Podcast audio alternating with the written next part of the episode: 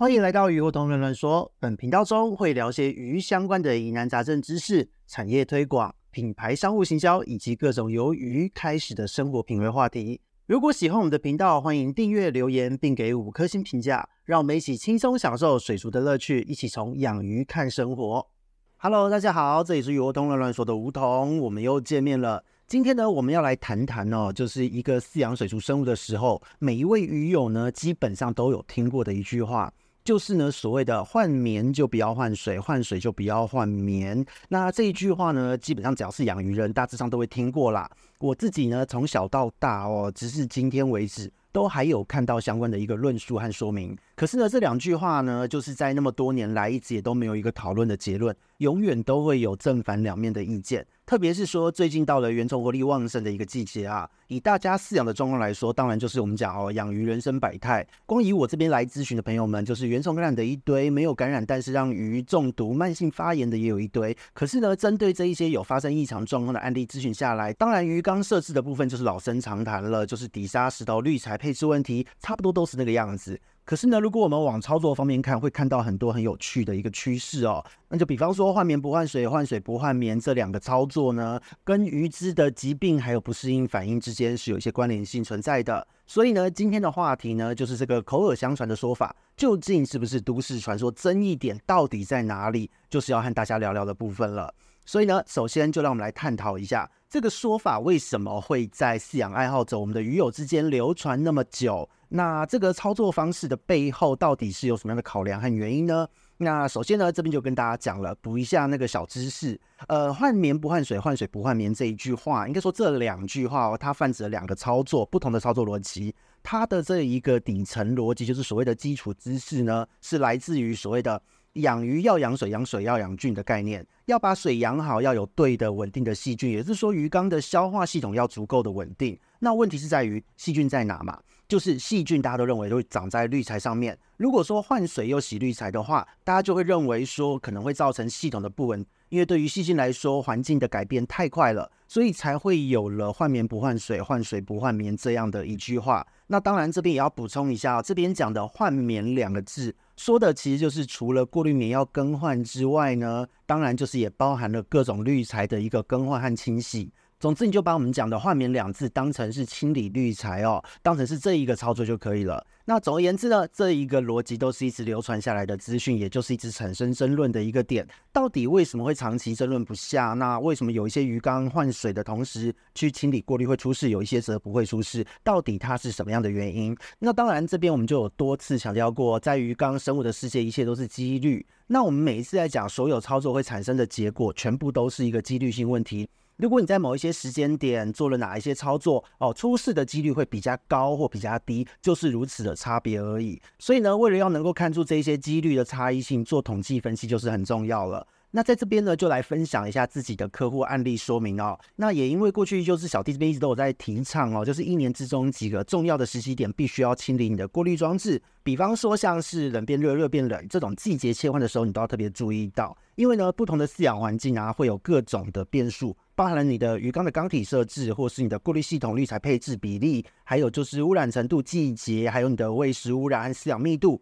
都会和疾病的这个发生几率，还有病原菌的种类会有一些联动，所以呢，就也的确哦，在今年的十一月、十二月，有不少朋友照做了，都有去清理。可是呢，就是近期来的案例有很多都是，呃，在那个十一月天气降温前就有做清理的朋友们，结果都不幸的还是发生了原虫的一些疾病。所以呢，这一些事主朋友们就有一些闷闷的。那结果呢，就是在咨询之后，真的也就是发现了他们的一个观念上的盲点。那简单来说，就是都和今天主题的这一句“换棉不换水，换水不换棉”是有关的。所以呢，我这边呢，今天就跟大家分享一下，就是把二零一零年左右一直到现在哦，这类型案例统计资讯呢，就是把它的关联性做一个统整，跟大家做说明。那我的分析方式呢，就是有把不同的系统缸体归类成两大类哦，就比方说赏鱼造景，其实本来是三类，就是有繁殖育苗。那这个部分，因为繁殖育苗不会有系统，而且它不是一个长时间会使用的一个水体，所以呢，这边就把它撇除掉。那当然，详细的一个内容差异和定义哦。有兴趣的朋友们哦，如果你还没有买课哦，这边无情之路，你可以考虑一下我们的水族世界入门通，都有做完整的定义上的说明。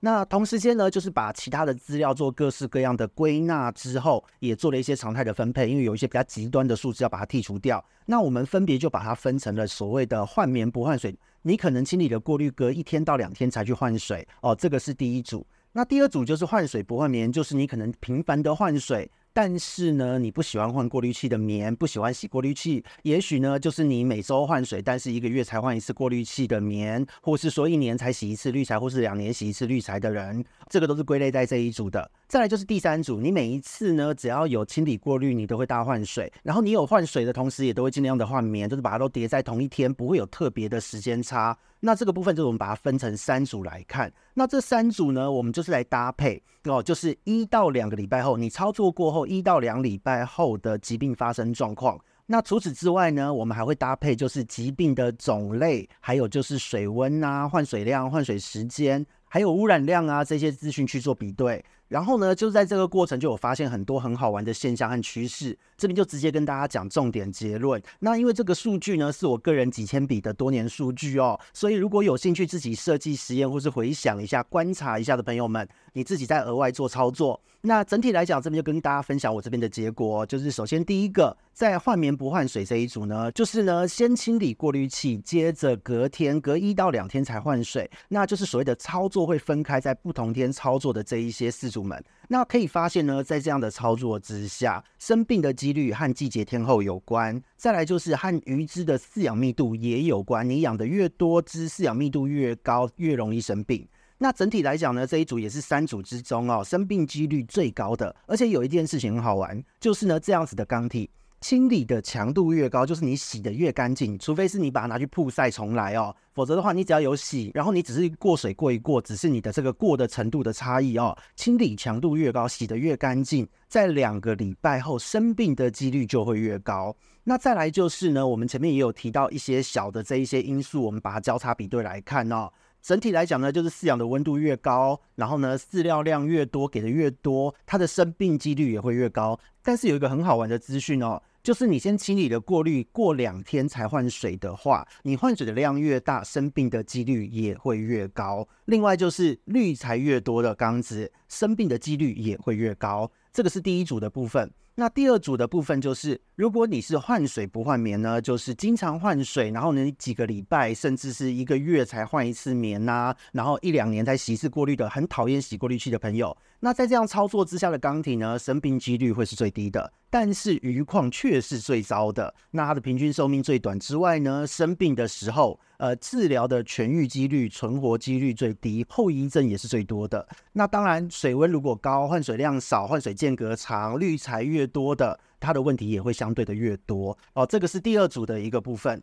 那再来是第三组，就是换棉清理过滤器的同时，你又大换水的这样的操作得到的饲养结果呢，它的生病几率是相对偏低的。那跟我们上一组就是换水不换棉，就是懒懒的很少才换过滤器，它的生病的几率是差不多低。可是呢，鱼况会比上一组稳定很多，那它的这一个生病的时间点完全就是跟着大环境去跑哦，就是可能是季节的变换，这个季节比较容易生细菌性疾病，它的确就是会比较容易遭遇到细菌性疾病。这个时间容易生原虫疾病，它也的确在这个时间就比较容易会发生原虫疾病。所以呢，就结果而言，这是我们的整体性的分析。那至于说到底生哪一种病哦，就像刚刚讲的季节，还有你的缸体，就比方说你是养鱼哦，裸缸的这种，还是赏景有造景的这一种。再来就是你的滤材种类配置，还有你的投喂饵料饲养密度都会有一些关联性。就是过去我们的很多集数和大家介绍过的，就比方说你底沙厚的啦，滤材叠了灵骨塔的啦，石头堆了一堆的啦，在降温的时候就比较容易被原虫和水霉找茬。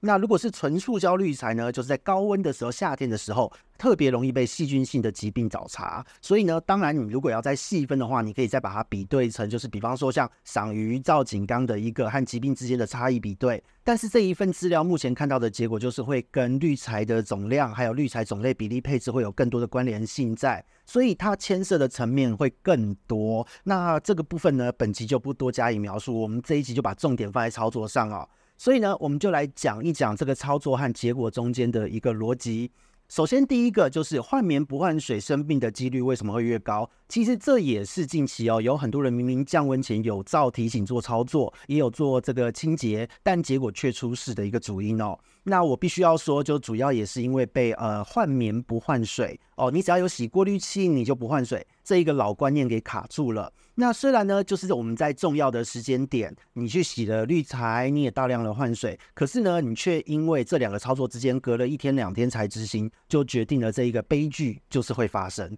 因为呢，实际上当你在大量清洗滤材之后，如果你没有立刻换水，滤材上的原虫菌膜虽然被你洗掉了大部分，可是你过滤器一打开，有一些被你洗到有点松脱的哦，粘着到一半被就扔在那边的，全部也会附着的不稳定，所以被你水流一冲，它就全部冲到你的鱼缸之中。那这个时候呢，如果你还坚持不换水，你还隔了一两天才换水，在你换水之前呢，其实这一些微生物都有足够的时间到处作怪，不论是咬到你的鱼身上，或是刺激你鱼的黏膜，让你的鱼体黏膜增生脱落。所以这也是为什么温度高、密度高、换水量虽大，但是你换棉洗过滤又不立刻换水会出事的一个原因哦。而且呢，在这样的操作之下，你换得越大量、洗得越干净，出事的几率真的会高非常多。因为呢，原虫细菌更不稳，水质更差，鱼也更被刺激哦。所以这一个部分是换棉不换水生病几率为什么会高的原因，而且是水换得越多，生病几率越高。那换水不换棉这一组哦，为什么疾病的这个表现虽然不多，但是鱼况却最糟，寿命也越短呢？实际上很简单哦，因为就是 NO 三嘛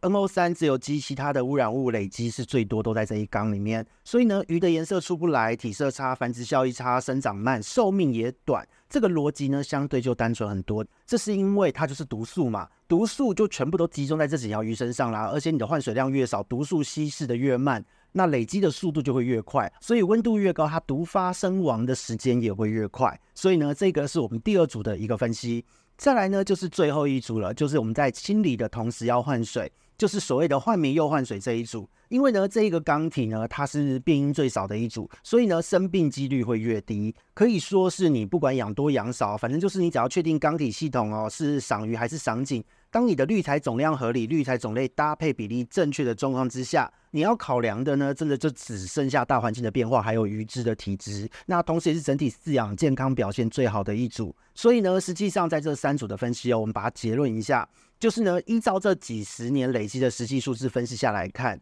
我们先从安全性方面的一个排序哦，单就这操作来讲哦，首先呢，换棉又换水同时操作的，它的安全性绝对是最高，它远比另外两组就是我们的换水不换棉、换棉不换水。会相对的高出许多，因为也不用太过考虑毒素问题。那其中呢，当然就是换棉，你隔一天、隔两天才换水的这一组，会是最恐怖、最危险的。那再来呢，就是呃，如果你想要偷懒的话，就是在操作上的弹性来讲的话，就是呢，你的换棉不换水跟换水不换棉两组差不多，他们是比起换棉又换水同时操作的这一组呢，是可以更偷懒的。因为呢，整体来讲，如果你的滤材配置对了，其实你鱼缸里面的污染物还有微生物的总量是不会累积过多的，所以自然就不用过度的一个操作。那当然就是这两组就是有相对的风险哦，就是当他们出事的时候，这个四组可能会很想死哦。特别就是喜欢换水但不喜欢碰滤材的朋友们，这样子的缸体养出来的鱼质，对于治疗的这一个成功率都是最低的。所以呢，这一个部分就是给大家的一个操作上的回馈。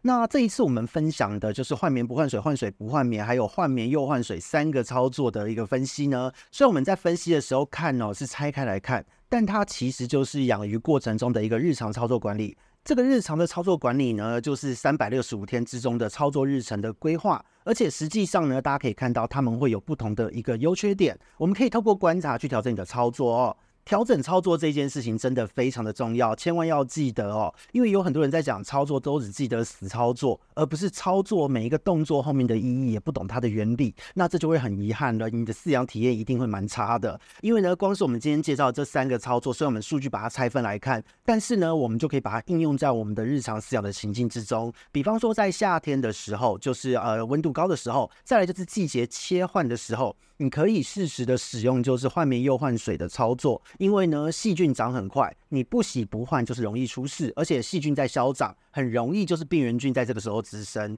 那如果进入到冬天呢，相对稳定单纯的一个季节了，这个时候因为鱼代谢慢，你的喂食量少一点的话，那这时候呢，你换水不换棉，不洗滤材，不要惊扰，都不去理它，那你只要在一开始滤材配置减少一点砂石类的东西，你就能够得到非常好的饲养体验。那至于说就目前的结果来看，就是呢，第一组就是所谓的你清理的过滤，但是你过一两千台换水的这个操作呢，虽然说它的数据表现是蛮可怕的，那这个部分呢，我们也不会说它是一个完全的错误。就只能说，如果你的滤材搭配不当，滤材过多，饲养的温度过高，那你的基础的配置还有就是呃饲养的方法就不对的话，你的鱼只呢，因为长期饲养的体质养烂了，那当然就承受不住你的操作。那万一呢，你的滤材一洗，拍米啊全部入缸泡个一两天，风险当然也就会相对的更高。所以呢，如果你的操作模式、你的饲养的缸体设置如果正确，相信也是能够降低它出事的机会的。那关于这一方面，它后面的一个变音之间的逻辑是什么样的一个关联性？如果你想要知道更细致、更完整的底层逻辑，那么欢迎来参加水族世界应用的课程介绍研讨会，一起上课学习喽。